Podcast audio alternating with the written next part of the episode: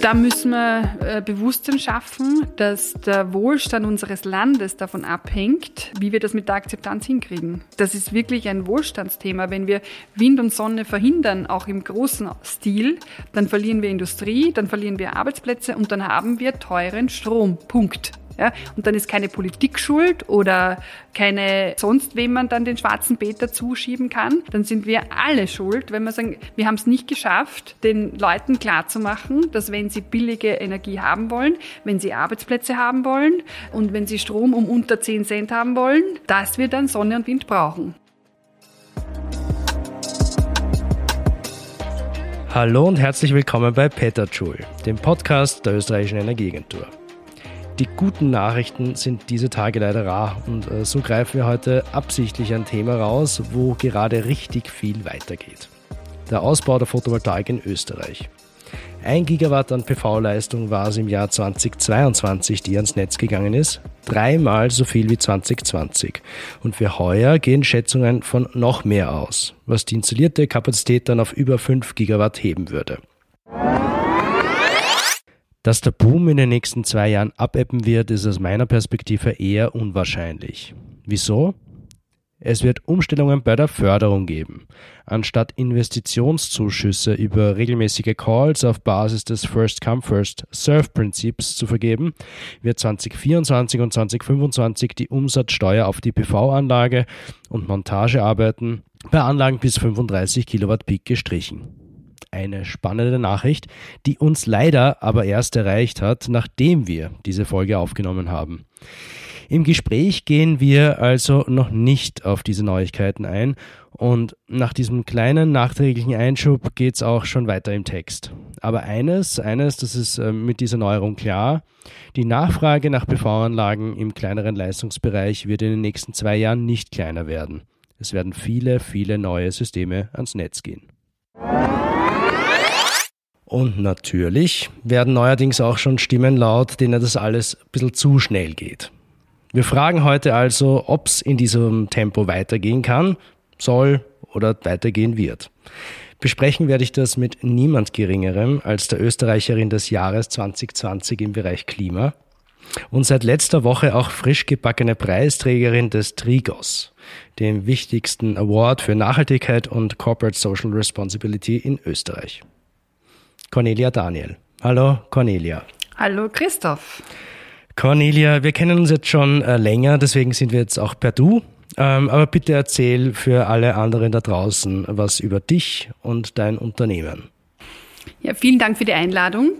Ähm, ich bin ja jetzt schon seit wahrscheinlich über 15 Jahren in dem Bereich äh, Photovoltaik zumindest interessiert und seit 2011 gibt es mein Unternehmen Dachgold mit einem ganz klar, in einer ganz klaren Mission, die an Bill Gates angelehnt ist, der 1978 sagte, auf jedem Schreibtisch ein Computer ähm, und äh, das habe ich umformuliert in auf jedem Unternehmensdach eine Photovoltaikanlage. Ähm, Soweit zum Beginn. Ähm, äh, der erste Schritt dahin war die Initiative 1001 Dach, also 1001 Dächer.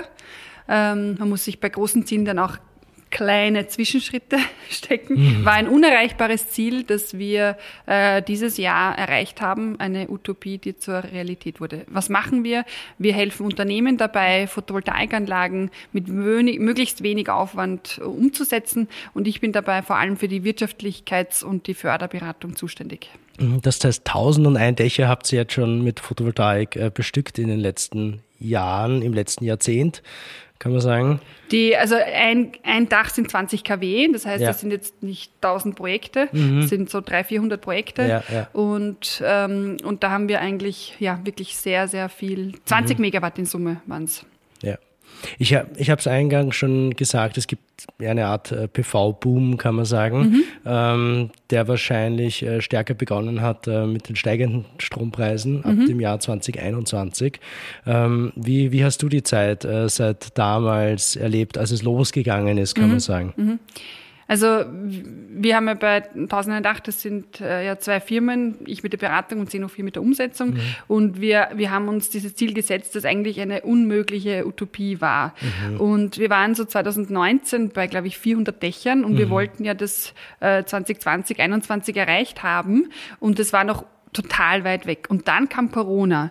Und was ich erlebt habe, ist, dass durch Corona erst das richtig losgegangen ist. Mhm. Der wirkliche Startschuss für die Photovoltaik in Österreich war die AWS-Investitionsprämie. Mhm. Die hat wirklich die Leute hervorgeholt. Ähm, damals haben die Unternehmen noch, waren noch zuversichtlich genug, äh, dass das wirklich angenommen wurde. Und, und was eben sehr gut, die, die, die Kombi von AWS-Prämie, dann endlich das EAG, auf das wir zehn Jahre gewartet haben. Mhm.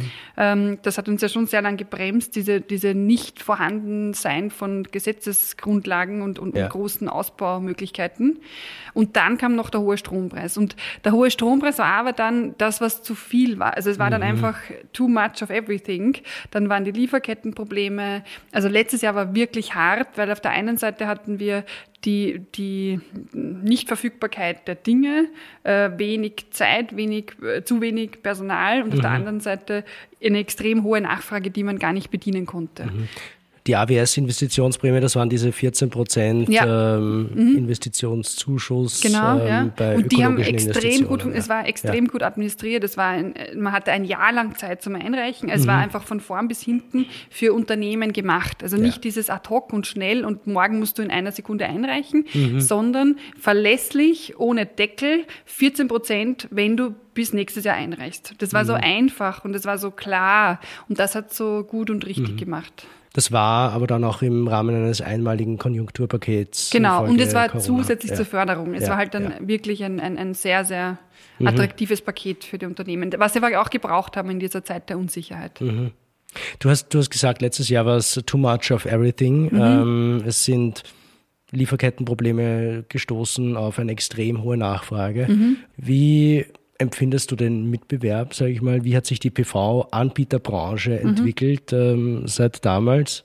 Also es hat sich ja, es sind auf einmal jeder hat dann PV-Anlagen gebaut und ja. es sind von rechts und links und ähm, wir sind einfach da, also das war schon schwierig dann äh, mit, mit ganz komischen Angeboten konfrontiert zu sein ähm, weil sich manche vielleicht auch erst ihre Referenzen kaufen mussten oder weil mhm. sie nicht kalkulieren können. Also die PV-Branche ist schon eine extrem, ähm, es, es wirkt so einfach, diese Module da aufs Dach schrauben, das kann ja jeder. Mhm. Ähm, aber es ist so komplex, wenn du wirklich ein Projekt von A bis Z richtig abwickeln willst.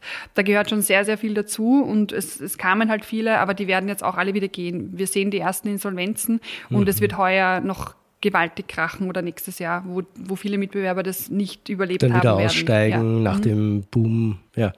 Hat sich der Boom jetzt wieder gelegt? Ja, auf jeden Fall. Also wir sind jetzt wieder in ruhigeren Gewässern. Ja. Ähm, ich hoffe, dass es nicht zu sehr abschwacht. Ähm, also die, die Wirtschaft ist zurückhaltender, das merken wir ganz klar. Mhm. Und ich bin gespannt, wie nächstes Jahr dann die, die Ausbauzahlen sein werden. Ich, ich glaube, es wäre wichtig, das sehr, sehr engmaschig zu monitoren, mhm. ähm, dass man einen möglichen Einbruch frühzeitig erkennt. Ja, da stößt du bei mir natürlich auf offene ja, Ohren. Statistik, gell? Ähm, ja, das ähm, wäre schön, wenn wir monateweise die Zubauraten an PV wär, haben. Wäre ganz, ganz wichtig für alles Mögliche. Also ja.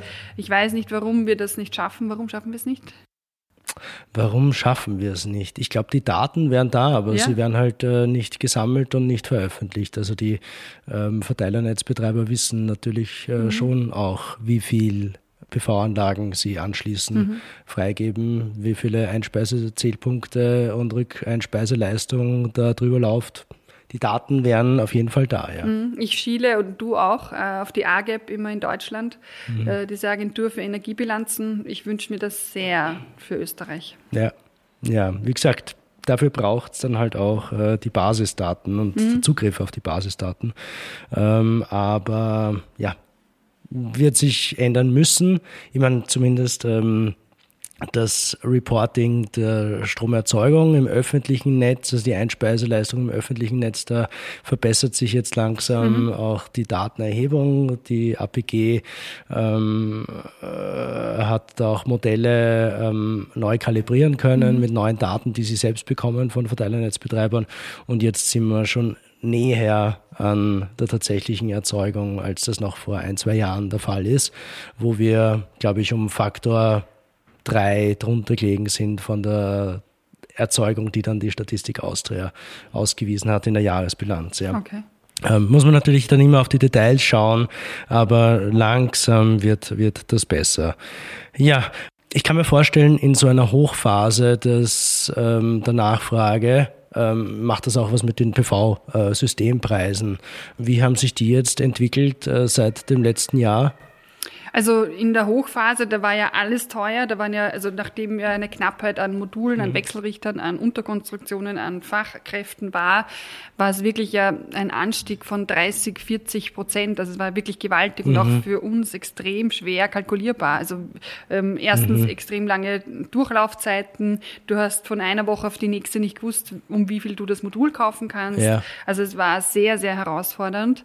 Und ähm, ich frage mich auch, was mit den Unternehmen ist, die sich vielleicht Module auf Lager gelegt haben letztes mhm. Jahr. Die haben heuer ein Riesenproblem, weil die Modulpreise sind runtergerasselt. Ja. Ich habe da kürzlich jetzt eine Grafik gesehen aus dem Handelsblatt. Das ist fast, fast wieder auf 2019er Niveau, die Modulpreise. Äh, mhm. Nicht ganz, aber ähm, da ist ja ein, fast ein Preiskrieg im Gange äh, aus China aus. Ja, die ähm, haben enorme Kapazitäten genau. geschaffen für die Modulproduktion. Mhm. Ja. Mhm. Und ähm, wollen vielleicht nicht unbedingt, dass wir in Europa da nachziehen. Ja. Und jetzt, ähm, und jetzt jetzt sind wir vom Preis, es ist wieder massiv runtergegangen. Es ist wirklich ein toller Zeitpunkt, jetzt wieder zu investieren. Also mhm. das ist jetzt, das ist das, was, was ich so, so ähm, überraschend finde, immer wie sich von, von einem Jahr auf das andere die Welt wieder um 180 Grad dreht. Ja. ja also ähm, wir sind jetzt wieder in einer völlig anderen Marktlage. Wir haben sehr gut Kapazitäten aufgebaut, wir haben tolle Montageteams, mhm. wir haben äh, alle Wechselrichter verfügbar, wir haben Module verfügbar, wir haben äh, Montagekapazität verfügbar. Also wir sind wir nächstes Jahr sehr gut aufgestellt. Ähm, und jetzt ist aber die Nachfrage wieder ein bisschen zurückgegangen. Mhm. Und ähm, da bin ich gespannt, wie sich das entwickelt. Und der Preis ist jetzt wirklich auf einem attraktiven Niveau, wo ich sage, wichtig wäre für Unternehmen, antizyklisch zu investieren. Also die glücklichsten unserer Kunden sind die aus 2015, 16, 17, die in der Niedrigstphase investiert Boom, haben, ja. die, die sich nicht abhalten lassen haben von, irgend, von, von irgendwelchen Zukunftsszenarien, die dann nie gekommen mhm. sind. Eigentlich in einer Phase sehr niedriger Strompreise. Ja, genau, ja, die, ja. die das sage ich eben, die, ja. die antizyklisch mhm. investiert haben und auch wenn der Strompreis vier Cent gekostet hat oder wenn der Strom vier Cent gekostet hat äh, und die Anlage sich theoretisch in 15 Jahren gerechnet hat, mhm. waren sie in sieben Jahren fertig. Dann. Mhm. Also die, und ich wünsche mir, dass jetzt auch die Unternehmen wieder so denken und die gibt's auch, äh, die jetzt wieder einsteigen. Ich meine, es ist ja ohnehin viel besser. Wir sind ja noch auf einem sehr hohen Niveau im Vergleich zu 2017. Ja, du hast gesagt, du machst die Wirtschaftlichkeitsberechnungen. Mit welchen Strompreisen äh, welche Strompreise setzt man da an für die nächsten 10, 20 Jahre? Welche das ist voll schwer. Ja, also wir sind ja da in einem, ähm, in einem Diskurs mit Unternehmen und was ich mache, ist vor allem Aufklärung, mhm. äh, was diese Rechnung beeinflusst. Und wir arbeiten ja seit zehn Jahren nicht mit Amortisationsrechnungen, mhm. sondern immer nur mit Gestehungskosten. Mhm. Und, und ich will, dass der Unternehmer, die Unternehmerin versteht, dass der, die Photovoltaik einfach die billigste Energiequelle ist. Ich kann um 5 Cent produzieren und je nachdem, ob der Strompreis jetzt 10, 15 oder 20 Cent kostet, ist es in äh, 15, 10 oder 5 Jahren fertig. Mhm. Ähm, und, und eben diese Aufklärung, dass dass der einzige und wirklich der allereinzigste Faktor für diese Wirtschaft, für die Amortisationsrechnung mhm. der Strompreis in zehn Jahren ist, ähm, wenn ich das mal verstanden habe, dann weiß ich auch, dass diese Zahl eine falsche ist, wenn ich sie als Entscheidungsgrundlage heranziehe. Ich mhm. kann sie als Zusatzinfo mit Anführungszeichen äh, heranziehen und sagen, wenn ich den Strompreis von 10 Cent annehme, ist es dieses Ergebnis. Ja. Wenn ich den Strompreis mhm. von 15 Cent annehme, wir haben ja da auch die Tools und die, jeder Kunde bekommt für uns das Excel zugesandt und ich sage ihm, hier setzen Sie ein, was Sie glauben. Mhm. Ich weiß es nicht. Ich habe meine Annahmen, ich habe die EEX, ich habe die Futures, ich habe Gestehungskosten aller Energieformen. Ähm, ich glaube, dass wir in einer Range von 10 Cent rauf und runter bleiben werden, weil sonst niemand was verdienen kann. Mhm. Ähm, und auch nicht, und, nicht gebaut wird. Ja. Und nicht gebaut ja. wird. Und äh, Sonne und Wind produzieren billiger als die 10 Cent, die fossilen produzieren deutlich teurer als die 10 Cent und irgendwo dazwischen wird sich dann der Preis einpendeln, mhm. wenn wir einen Markt haben. Wenn wir einen Markt für Wenn Strom wir einen Markt, also wenn es äh, marktwirtschaftlich zugeht. Das stimmt, ja. Mhm. Ja, ja. Gut, ich meine, äh, im, im, Großhandel ähm, merkt man die Auswirkungen der Photovoltaik schon eindeutig mhm. natürlich. Mhm. Ähm, Im Sommer mit negativen Preisen das kommt dann zustande mit den Fördersystemen in den einzelnen Ländern, ähm, dass es keinen Anreiz gibt, da an Einspeiselung zu drosseln, sondern äh, zu maximieren. Ähm, merkst du, dass die Unternehmen dir das auch auf den Tisch legen, zum Thema machen, ähm, die, die negativen Einspeise, äh, die negativen äh, Großhandelspreise dann auch zeigen? Ähm, das passiert ab und zu. Ja. Ähm, ich, ich weise dann darauf hin, dass das natürlich manchmal passiert. Unsere Kunden sind sehr, haben, haben oft sehr viel Eigenverbrauch. Also mhm. Unternehmen sind ja meistens, dann ist ja der Fall, das Dach ist ohnehin nie groß genug, dass ich da substanzielle ja. Mengen äh, erzeugen könnte. Also mhm. wir sind da bei den meisten, also Best Case ist, dass sie 30 Prozent ihres, ihrer Energie erzeugen können. Das passt auch immer sehr gut in die Sonnenstunden des Jahres. Mhm. Ähm, die Negativpreise, die werden ab und zu wieder kommen, ähm, aber ich sage auch, das werden Stunden sein. Und wer sich dagegen wirklich absichern möchte, der kann ja auch die Marktprämie nehmen, mhm. die ja noch sehr ähm, unterrepräsentiert ist in der Förderlandschaft oder auch äh, noch nicht so ja. gut angenommen wird und auch unterzeichnet ist. Mhm. Hat schon Runden gegeben, Ausschreibungen jetzt? Ja, klar. Ja, ja. Ganz spannend. Wie, wie sind, was, was ist da rausgekommen? Also die letzten Runden waren äh, interessanterweise, wenn es unterzeichnet ist, dann könnte ich ja, ja ohnehin immer den Maximalwert Maximal angeben, der ja. mit 9,33 für Dachflächen und mhm. ungefähr 7 für Freiflächen ist. Mhm. Und es gibt trotzdem ähm, Bieter, die da 4, 5 Cent angeben. Ja. Keine Ahnung, wie das zustande kommt, dass jemand, wenn man eh oder oder abschätzen oder, kann, dass unterzeichnet ist. Ja, also keine Ahnung, woher, wie die beraten wurden, mhm. nicht so gut. Ähm, aber ähm, was ich spannend finde, ist, dass es dauerhaft massiv unterzeichnet ist. Also da mhm. muss, da musste man sich anschauen, was da jetzt nötig ist, damit ähm, auch dieses Instrument ausgeschöpft wird, weil die Investitionsprämie ist massiv überbucht und die Marktprämie massiv unterbucht. Mhm. Gut, ich meine, da das war natürlich das jetzt sind, auch das der sind natürlich andere, Ziel, andere Zielgruppen bei der Marktprämie. Das macht man nicht als äh, Privatmensch oder mhm. wahrscheinlich auch weniger als Unternehmen, außer man hat wirklich große Flächen.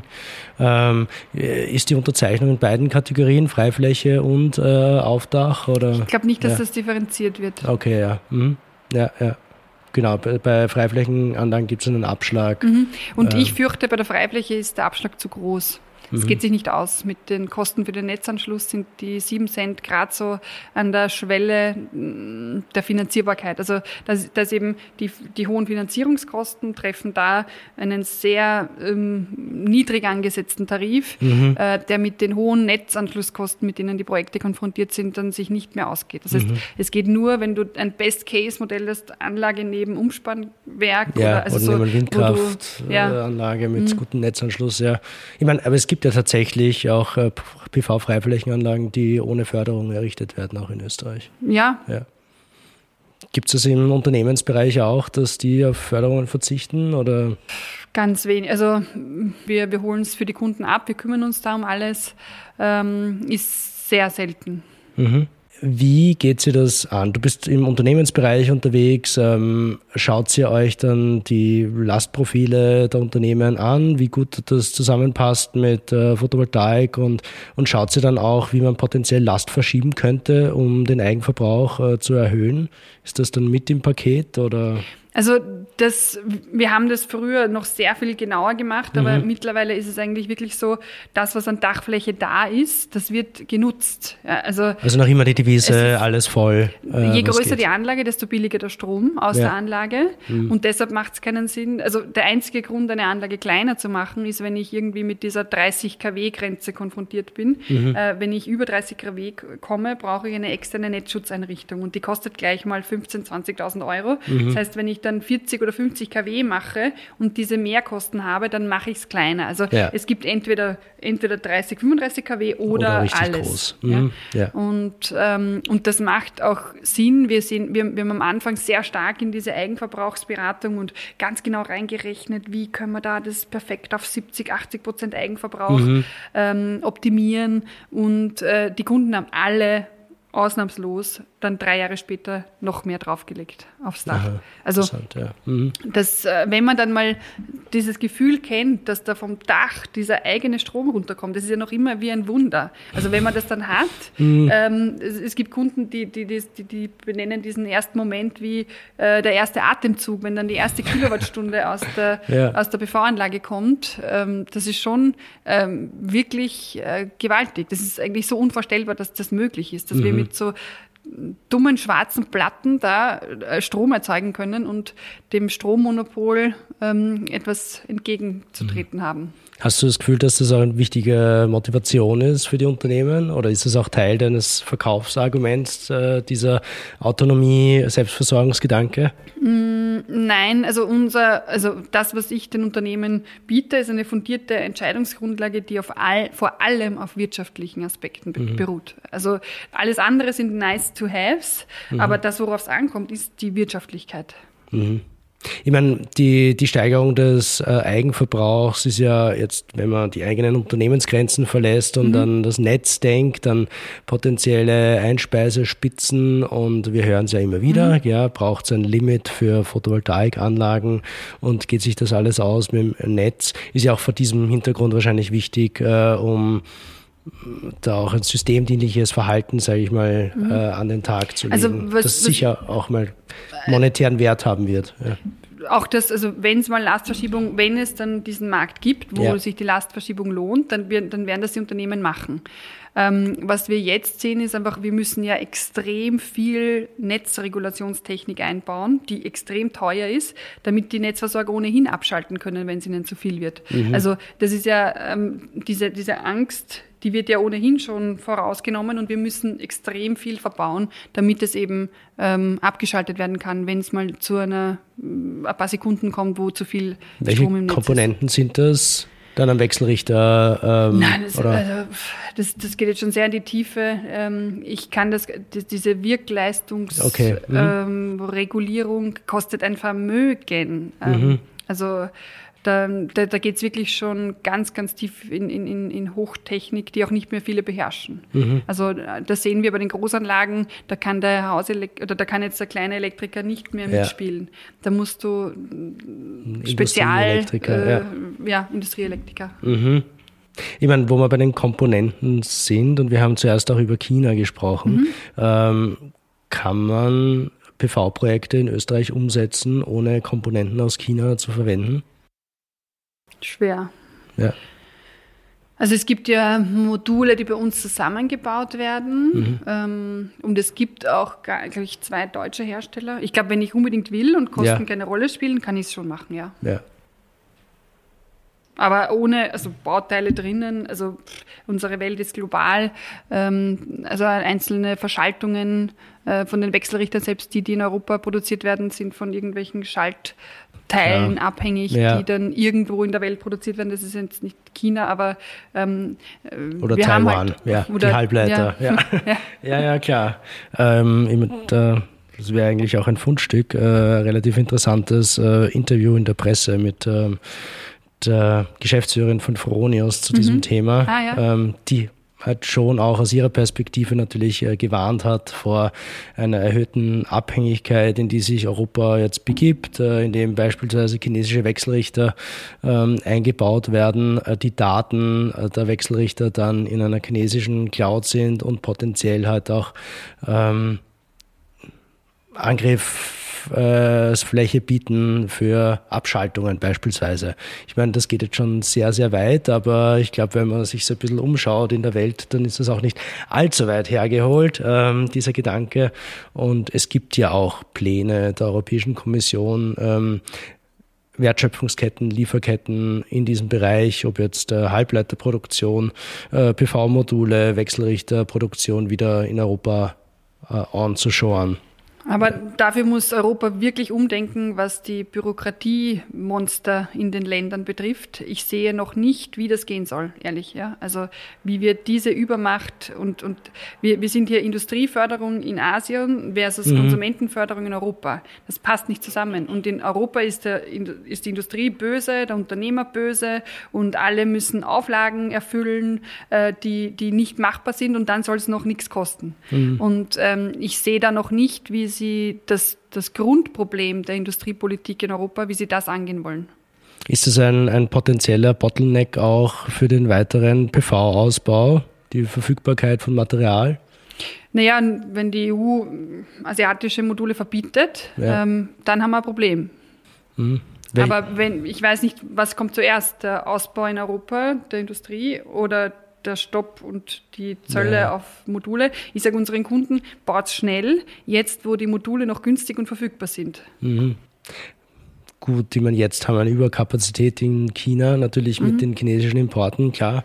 Ähm, beim Bereich Elektroautos reden wir jetzt schon von äh, Importzöllen. Mhm. Ja, äh, steht natürlich, äh, ist es auch nicht im Bereich des Unmöglichen, dass es für PV-Module oder Komponenten auch diskutiert wird. Für die, für die Anlagenbetreiber wäre das nicht gut. Ja. Ich meine, die Ansiedelung von Produktionskapazitäten in Europa, ich glaube nicht, dass das von heute auf morgen passiert. Das Nein, dauert eben, natürlich ja. äh, Jahrzehnte. Und Jahrzehnte ja. eben, ja. Und das ist so Henne-Ei. Was, was kommt jetzt zuerst? Ja, ja, ja. Ähm, man sagt äh, immer wieder auch, dass der Fachkräftemangel ein großes Problem für den weiteren PV-Ausbau ist. Wie schätzt du das ein? Wir sehen es jetzt nicht mehr so, also wir sind ganz gut ausgerüstet mhm. mit, äh, mit Leuten. Ähm, Elektriker sind eine, ein Engpass äh, immer wieder, ähm, muss man sich halt gut aufstellen. Mhm. Also das heißt, dass die Anlagen schon fertig sind, aber dann noch die Endabnahme brauchen genau, und ja, also äh, man darauf fach, warten muss. Ja. Fachlich äh, gute Elektriker, die kosten sehr viel. Mhm. Ähm, da ist immer dann auch wieder so, es soll nichts kosten, aber es soll gut sein. Ja. Ähm, die, also wir sind da eben auch gut aufgestellt mit einem großen Elektriker-Netzwerk, die dann, die dann eben so die, den letzten Meter machen. Mhm. Ähm, die, die Menschen, die bei uns arbeiten, kommen aus allen Branchen. Also ich sehe schon, dass die Photovoltaik eine Branche ist, die gerne, äh, wo es auch gerne Quereinsteiger gibt. Mhm. Es gibt jetzt keine per se Ausbildung das ist, oder Lehre in dem Bereich. Ja. Das heißt, du hast fast nur Quereinsteiger. Wir haben in der äh, Montage, Köche, in der Montage ja. Köche, Tischler und auch in, den, in der Sachbearbeitung haben wir fast, also bei C04 sehr viele Frauen, die äh, Homeoffice arbeiten. Mhm. Wir sind immer schon dezentral organisiert. Ähm, ich glaube, dass das was Wichtiges ist, dass das die, die, die Arbeits, Arbeitnehmer, Arbeitnehmerinnen der Zukunft verlangen, dass man eben hier sehr flexibel auch äh, das ermöglicht, die mhm. Arbeit. Und ähm, den, den größten Bottleneck sehe ich in der Netzthematik. Du hast das mhm. auch im, im, im Vorfeld gesagt. Dort werden wir auf, äh, auf Restriktionen oder ist jetzt schon so, dass einfach viele ähm, Firmen eine Absage bekommen, sie dürfen nicht oder und da sage ich auch immer, man sollte sich so schnell wie möglich das Recht auf die Produktion von Sonnenstrom sichern. Das ist mhm. nichts, was man einfach so bekommt. Das muss man sich manchmal hart erkämpfen. Mhm. Okay. Ähm, die Restriktionen heißen dann, dass äh, nicht das Ausmaß eingespeist werden kann, das man mhm. sich erwünschen würde mhm. oder dass, sage ich mal, der Anlagengröße entsprechend da wäre, beziehungsweise man bekommt dann Gegenangebote mit äh, einem Netzanschluss. Mit, beim ähm, Umspannwerk. Okay, der zu weit entfernt ist. ja. ja. Genau. Ähm, wie kann man das auflösen? Wie, welche Optionen siehst du, du da, um diesen Bottleneck zu entschärfen? Meine, da wurde viel verschlafen, das wissen wir eh. Der Netzausbau ist seit zehn Jahren ähm, am, am, Tisch und äh, ist auch notwendig. Ich glaube, da braucht sehr viel Verständnis von allen Seiten. Einerseits von den Bürgern, dass halt irgendwo Leitungen gebaut werden müssen. Mhm. Andererseits ähm, von der von der Politik, dass das einfach jetzt nötig ist, aber ich glaube, das, das hat sich eh schon durchgesetzt. Und andere, und dann nicht zuletzt auch in der, in der Abwicklung, dass auch alle hier an einem Strang ziehen und dass auch bei den Netzen die, die Photovoltaik jetzt als etwas ist, was wir gemeinsam brauchen und, und wollen und nicht etwas, was mühsam ist und was mhm. uns die, wo so, das Leben als Netzbetreiber äh, schwer macht. Genau, ja, ja. also ich glaube, da müssen wir einfach, das ist eine, eine große Aufgabe für alle und da müssen wir alle zusammenhelfen, um zu Lösungen zu finden, aber nicht um irgendwas zu verhindern. Mhm. Ja, Ganz wichtiger Punkt, glaube ich. Ähm, das Nicht-Verhindern betrifft ja auch die Bevölkerung. Ähm, wie sieht es deiner Meinung nach um die Akzeptanz von Photovoltaikanlagen in der Bevölkerung aus?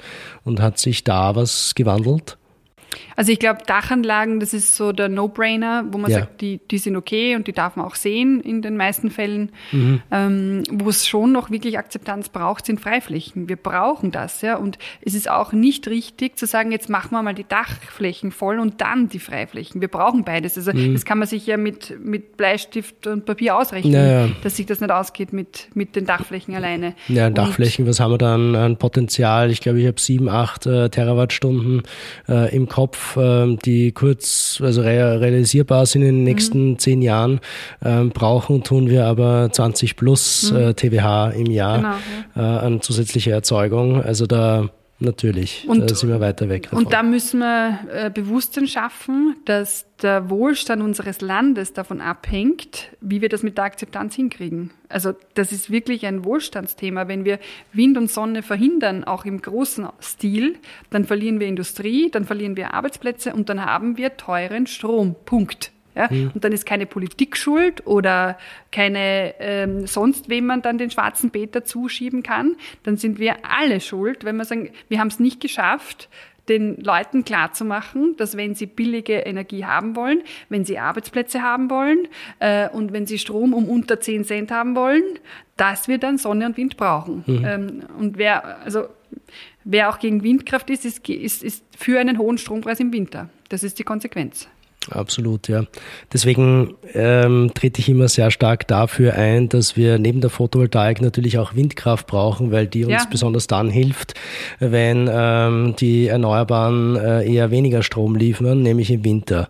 Äh, die Wasserkraft, die Photovoltaik und deswegen. Wir brauchen alles, ja. Und ja. das ist ja das Gemeine ist, es werden immer alle gegeneinander ausgespielt und die Sonne produziert ja nicht in der Nacht und mhm. äh, die, der, der Wind gefällt mir nicht. Äh, ja. Und ja. äh, aber also ich plädiere da auch einfach für, für wirkliche, ähm, also auch dann zu verstehen, was die Konsequenz ist. Mhm. Merkst du, dass die Unternehmen, und du bist ja vor allem im Unternehmensbereich mhm. mit deinen Photovoltaikanlagen unterwegs, ähm, da auch zunehmend Druck machen auf ähm, sag ich mal, lokale Politik, um äh, auch zusätzliche Flächen für Windkraft, Photovoltaik bereitzustellen? Auch die Unternehmen machen keinen Druck, die haben so viele andere Probleme. Die sind froh, wenn sie ihr Dach irgendwie mal solarisiert bekommen. Ja. Die, also die Unternehmen, meine Kunden, die, die haben andere Probleme, als sich um die Freiflächen-BV zu kümmern. Mhm. Die, ähm, das ist eine, eine, eine, Sache des Verbands, das ist eine Sache von uns. Mhm. Ähm, und, und ähm, ich glaube, was man auch immer wieder sagen muss, es geht um nicht viel. Wir brauchen irgendwo so 0, irgendwas Prozent der Fläche. Ja. Äh, also es ist Nun. so lächerlich wenig. Nicht, ja? nicht, dass man das vorhätte, aber ja. wenn man alle landwirtschaftlichen äh, Flächen in Österreich ähm, nehmen würde, bräuchte man 0,2 Prozent, um die ERG-Ziele ah, okay, zu erreichen. Okay, dann, dann weißt du es eh also, eh noch besser. Ja? Also es ja. ist ein Null-Komma-Thema ähm, und, und da, da liegt es an uns, das, das wirklich besser zu kommunizieren, dass diese mhm. Angst einfach wegkommt. Ja. Auf der einen Seite ist Angst und auf der anderen Seite ist dann auf, auf lokaler Ebene einfach Neid, wenn es dann in die Projekte geht. Mhm. Dann heißt es, der kriegt's, der kriegt's nicht. Ähm, und, und da sind derzeit, glaube ich, die Bürgermeister ein bisschen alleine gelassen mit dieser Entscheidung, äh, die diesen Cäsar spielen müssen mit Daumen hoch, Daumen mhm. runter. Das funktioniert nicht. Also wir brauchen dann einen anderen Weg ähm, der Entscheidungsfindung, die dann nicht vom ähm, Gutwill des Bürgermeisters abhängen oder der Bürgermeisterin. Mhm, mh. Weil das, ja. was passiert jetzt ist, die Bürgermeisterinnen sagen, na, ich kann es dir Ja oder nein, oder ich mache eine Ich mache gar nichts, ich mache ja. gar nichts, weil ich weiß nicht, wem ich es geben soll. Mhm. Das ist, was sehr oft passiert jetzt. Okay. Ja. Wenn es darum geht, ähm, Flächen zu widmen, zu widmen für Gemeinde, ja. ähm, Photovoltaik, Freifläche mhm. beispielsweise, okay. Ja, ein, ein, ein heißes Thema. Ich könnte mir schon vorstellen, dass auch, ähm, keine Ahnung, wenn äh, jetzt der Unternehmen, der das Betrieb in der Region äh, Photovoltaik am Dach hat, dann ähm, dass es Vorbild ist für Menschen, die dort arbeiten. Absolut, äh, die sich, die lieben es. Ja, ja, ja.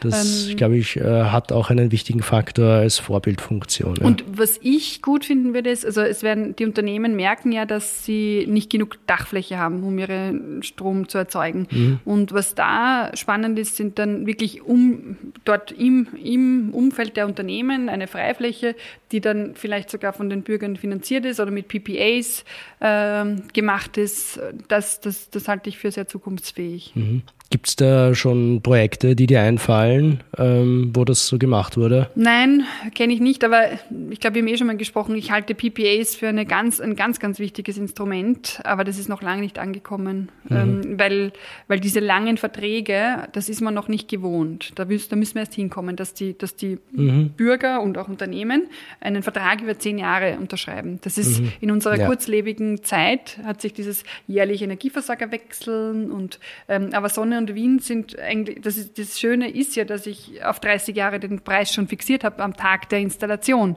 Ähm, und da bietet sich ein PPA natürlich an. Und mhm. das kann aber nicht mit äh, volatilen Gas- und Ölpreisen äh, mhm. mitspielen. Ja, ein PPA ist ein, ein langfristiger Abnahmevertrag. Ähm, den zum Beispiel ein Unternehmen dann eingeht, mhm. ähm, bei einem Energielieferanten, der ein Projekt entwickelt, äh, mhm. Photovoltaikanlagen installiert und man ähm, sichert sich das Bezugsrecht für, diese, für diesen, ähm, Strom. diesen mhm. Strom, richtig? Ja. Genau, ein Power mhm. Purchase Agreement. Genau.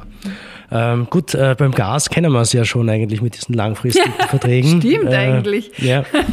Ähm, da da, da bricht es uns jetzt ähm, ein bisschen ähm, oder äh, ist das eher ein Problem äh, da? Ähm, bei der Photovoltaik reden wir eher dann von äh, 10, 15 ja, Jahren ähm, bei PPAs. Mhm.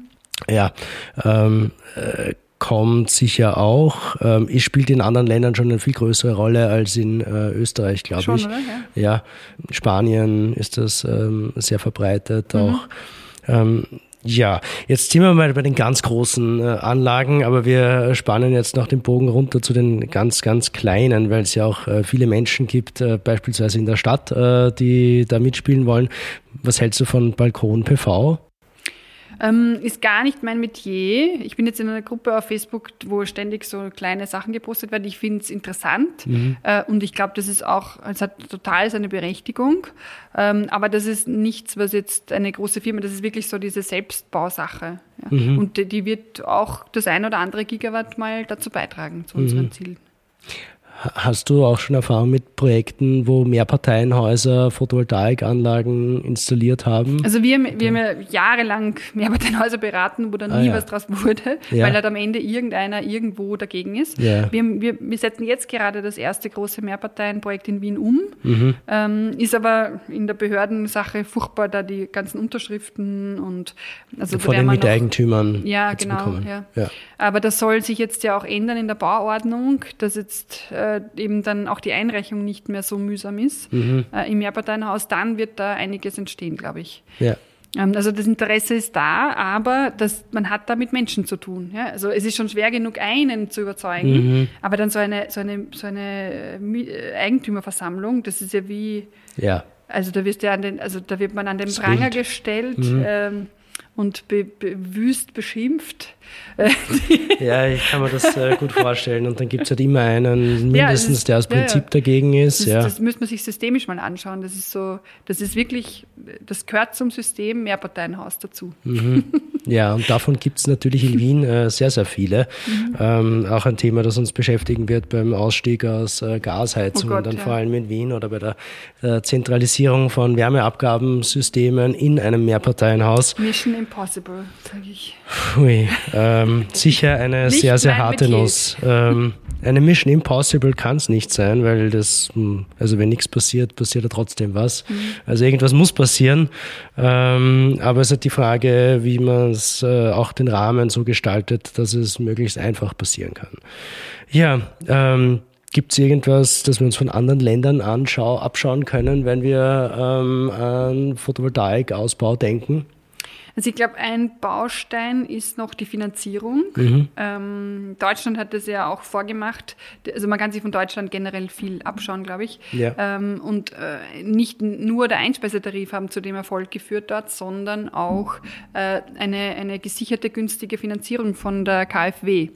Mhm. Und ähm, das für die Großprojekte brauchen wir ein grünes Finanzierungsinstrument, das nicht gleich ist wie für jede, für alle anderen Finanzierungen. Also da ist noch einiges zu tun. Ähm, wie, wie kann das ausschauen, dass ähm, ein größeres staatliches ähm, ja, Finanzierungsinstitut genau. günstige Kredite vergibt beispielsweise genau. oder mhm. ja? Ja mhm. ist jetzt nicht, nichts Ungewöhnliches. Ja. Aber so 1% Finanzierungen für, für grüne Investments ähm, mit so einer, einem staatlichen Bond oder wie auch immer, mhm. ähm, ich glaube, dass das sehr fliegen würde.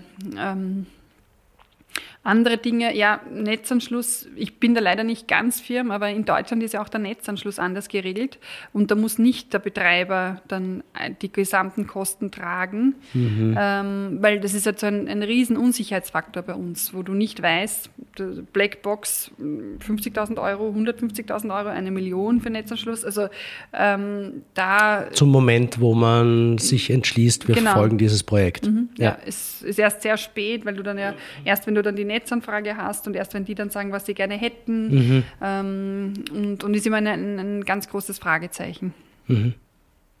Ja, das ist natürlich auch insgesamt ein, ein, ein, ein Thema, wo es ein bisschen mehr Transparenz wahrscheinlich mhm. äh, auch nicht schlecht wäre, wie es ja. um verfügbare Kapazitäten äh, steht äh, an einen oder anderen ähm, Trafo oder Umspannwerk. Gut, äh, Netzebene 4 gibt es jetzt schon relativ viel Transparenz äh, und gibt es ähm, Klarheit darüber, wie viel wo noch geht.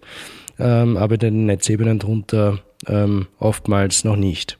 Ja, ein, eine Frage, die mir auch noch mitgegeben worden ist, die die mir über X äh, mitgegeben worden ist, mhm. ist. Äh, Sagt das, man jetzt echt schon X? Ja, ich weiß, ich weiß nicht, was man sagen soll. Ähm, Meistens sage ich je nach Twitter, ja. Okay. Obwohl äh, mittlerweile bin ich auch im blauen Himmel angekommen, bei Blue Sky. Aha. Das ist eine Alternative zu Twitter, Aha. die mir ähm, viel, viel sympathischer geworden ist. Wirklich? Und mittlerweile etabliert sich das schon als die Alternative. Aha, okay, ja. muss man anschauen.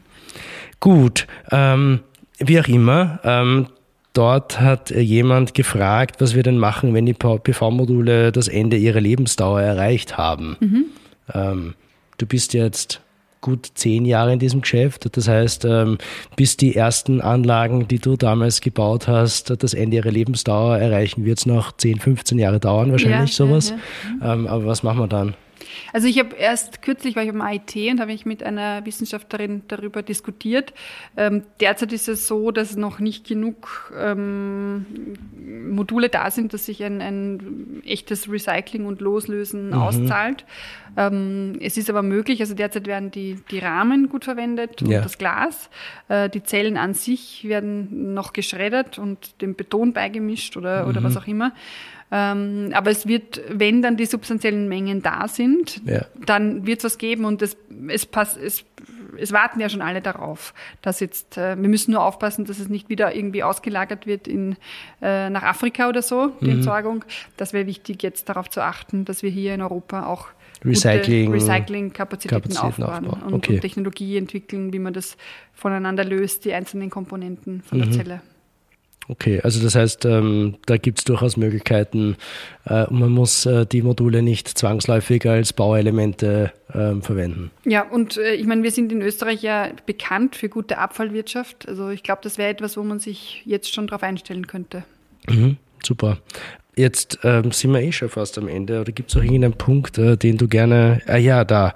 Ähm, ich schaue auf meine Frageliste. Ähm, Freifläche haben wir schon besprochen gehabt, aber Agri-PV. Ähm, merkst du, dass das stärker kommt, die Kombi von Photovoltaik und Landwirtschaft? Ähm, es kommt, aber also wir, also ich, ich bin noch etwas skeptisch, weil es äh, oft trotzdem billiger ist, die zwei Dinge nebeneinander zu machen. Es gibt manche Pflanzen, die dann besser wachsen, mhm, aber ja. es ist halt so ein, ich hätte gern die eierlegende Wollmilchsau und mhm. verrenke mich zehnmal, damit dann dem Genüge getan ist, was ein Politiker gerne hätte, damit ja. er seinen Bürgern verkaufen kann. Also ähm, ich bin wie bei vielen Dingen Schuster bleibt äh, also eine Sache richtig mhm. äh, und nicht irgendwie dann das versuchen zu verschränken, nur um jemanden zu gefallen. Ja. Ähm,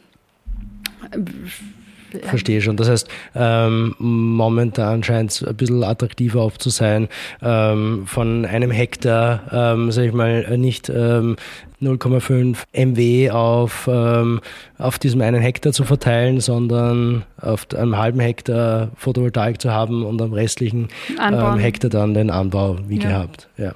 Mhm.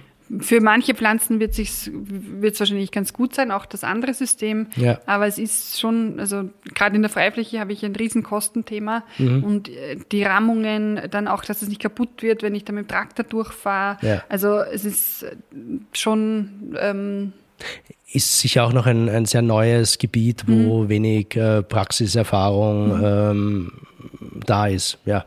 Ein Thema, das mir noch wichtig wäre, was du vorher angesprochen hast, dass es jetzt schon Stimmen gibt, die sagen, das ist alles zu viel. Mhm. Also ich, ich rate jedem, das deutsche Desaster anzuschauen, wo man auch, als der Boom dann da war, mhm. gesagt hat, ähm, das ist zu viel, das geht nicht. Und, und dann wurden hunderttausende Arbeitsplätze ruiniert. Mhm. Also da bitte nicht sehenden Auges in diese Richtung gehen. Wir, wir brauchen noch viel mehr als das eine Gigawatt ja. pro Jahr. Und das wird schon, also jetzt, wenn, ich bin wirklich gespannt, wie sich nächstes Jahr entwickelt. Da werden wir den Trend dann sehen, wo es mhm. weitergeht. Ich glaube, dass noch viel Anstrengung auch politisch nötig sein wird, um die Mengen in die Gänge zu bringen. Die, die, die Low-Hanging Fruits haben wir das geerntet. Wir jetzt, ja, genau, ja. Äh, und jetzt geht es wirklich darum, äh, alle Dächer, die noch nicht voll sind, das sind auch Statikthemen oft, wo es um Dacherneuerung geht. Mhm. Also da, da ist viel Geld nötig, äh, um die Dächer voll zu kriegen und mhm. auch viel Anreize.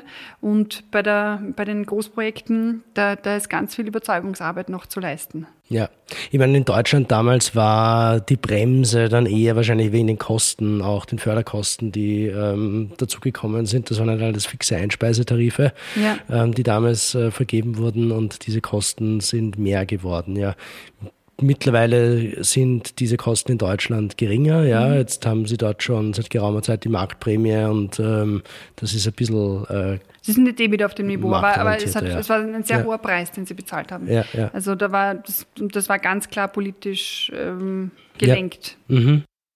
Ähm, du hast gesagt, ähm, du bist gespannt, wie es äh, weitergeht mit dem PV-Boom, mit dem PV-Ausbau. 2021 haben wir 740 MW installiert, 2022 waren es ein bisschen knapp über 1000 MW. Was ist deine Schätzung für 2023? 1001. 1001 MW. 1001 MW. Also weniger als letztes Jahr? Ähm, ich habe es nur gesagt, weil die Zahl cool ist. Achso, äh, ja. okay. Dann, dann sag 2001.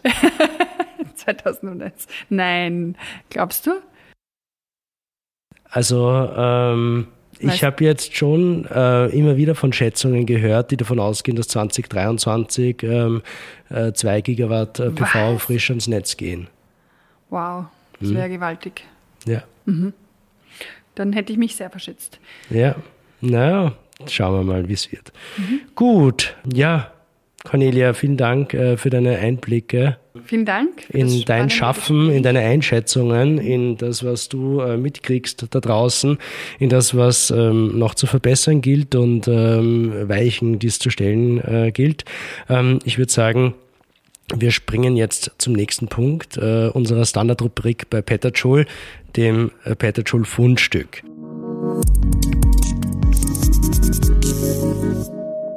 Jeder erzählt äh, kurz über eine erwähnenswerte Zahl, eine Studie, ein Posting, das einem untergekommen ist, ein Buch, das man gelesen hat. Ähm, muss jetzt auch nicht unbedingt Energiekonnex haben. Hast du uns ein Fundstück mitgebracht? Ja, ich habe ein LinkedIn-Fundstück mitgebracht, mhm. Ähm, das mich schon, eine Grafik, die mich auch sicher schon zehn Jahre begleitet, nämlich die, wo man sieht, wie die internationale Energieagentur den PV-Ausbau prognostiziert ja. für die nächsten jeweils zehn Jahre oder so. Mhm. Äh, und als ich 2011 habe ich ja meine Studie für Photovoltaik in Österreich und Deutschland geschrieben, wo ich so einen mhm. Vergleich gemacht habe und auch viele Energiezahlen gehabt habe. Und da ist mir diese Studie auch schon untergekommen. Also die, die internationale Energieagentur scheint äh, es sich zum Sport gemacht zu haben, äh, ständig äh, die PV klein zu prognostizieren oder so. Mhm. Ja, ich, ich verstehe es wirklich nicht. Ähm, und jetzt, sind da, jetzt ist da eine Grafik veröffentlicht, die wir dann gerne posten, ähm, wo man eben sieht, wie weit die Prognosen von der Realität abziehen. Also da reichen nicht mal dreimal die Grafik, also die geht über drei Stockwerke über die Grafik hinaus.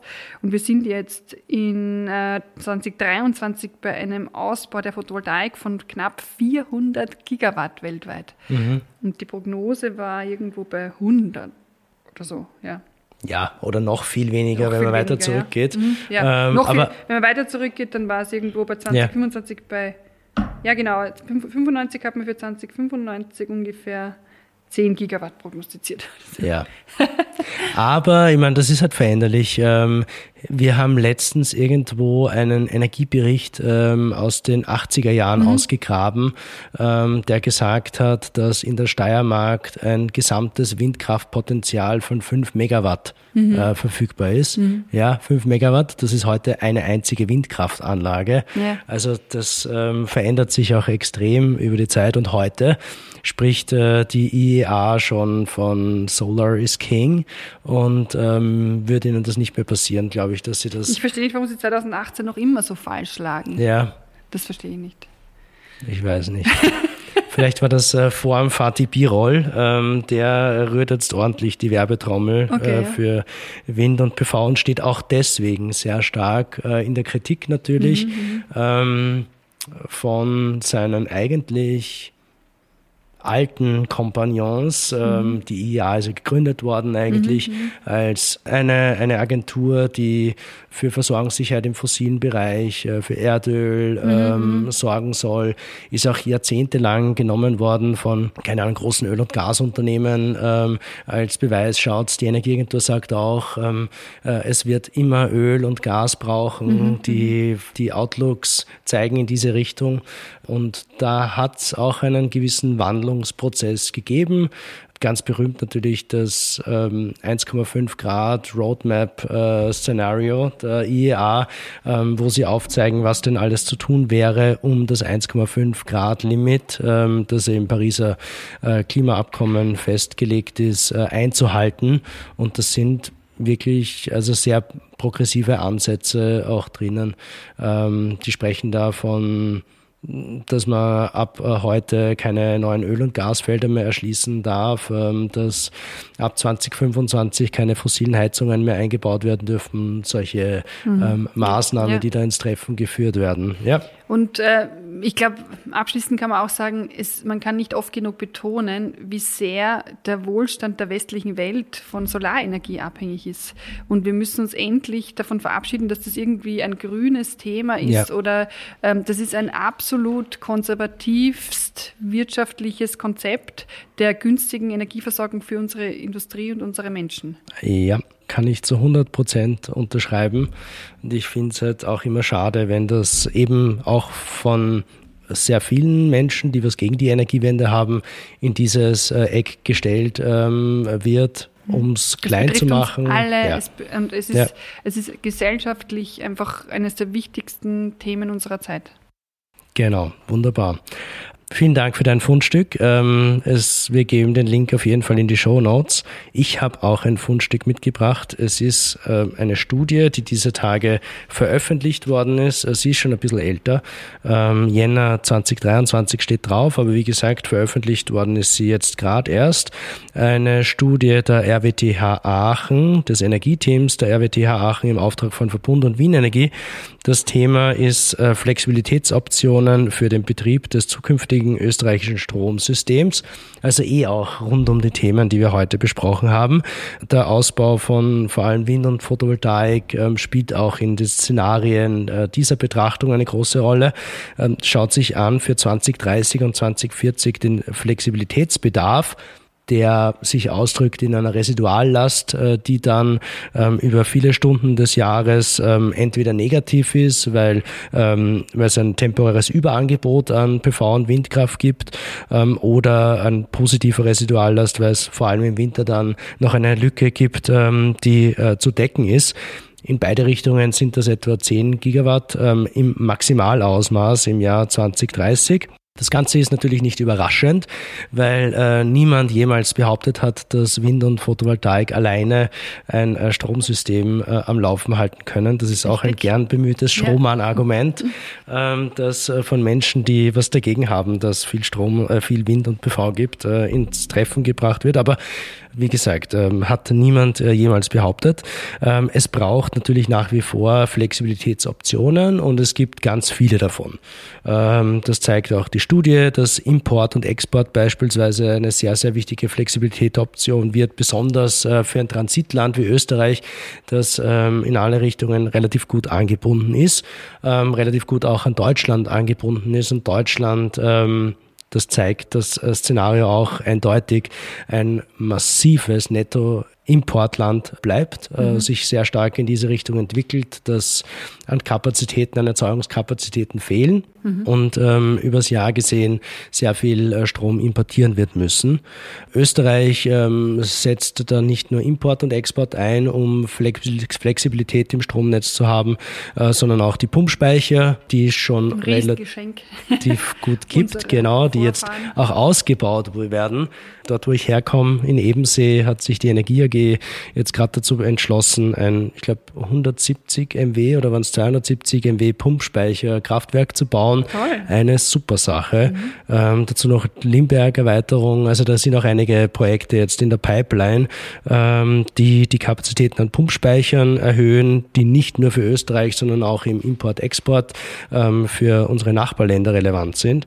Auch größere Batteriespeicher hat, ähm, sind in der Studie modelliert worden im Ausmaß von einem halben Gigawatt 2030 und drei Gigawatt äh, im Jahr 2040, ähm, die auch Flexibilität zur Verfügung stellen, genauso wie große Überraschung, gasbefeuerte Kraftwerke, deren Kapazitäten im Laufe der nächsten Jahrzehnte zwar sinken werden, aber die durchaus eine, eine höhere Auslastung dann haben, ähm, mehr Volllaststunden haben als, als ähm, heute bezogen auf die einzelnen Anlagen.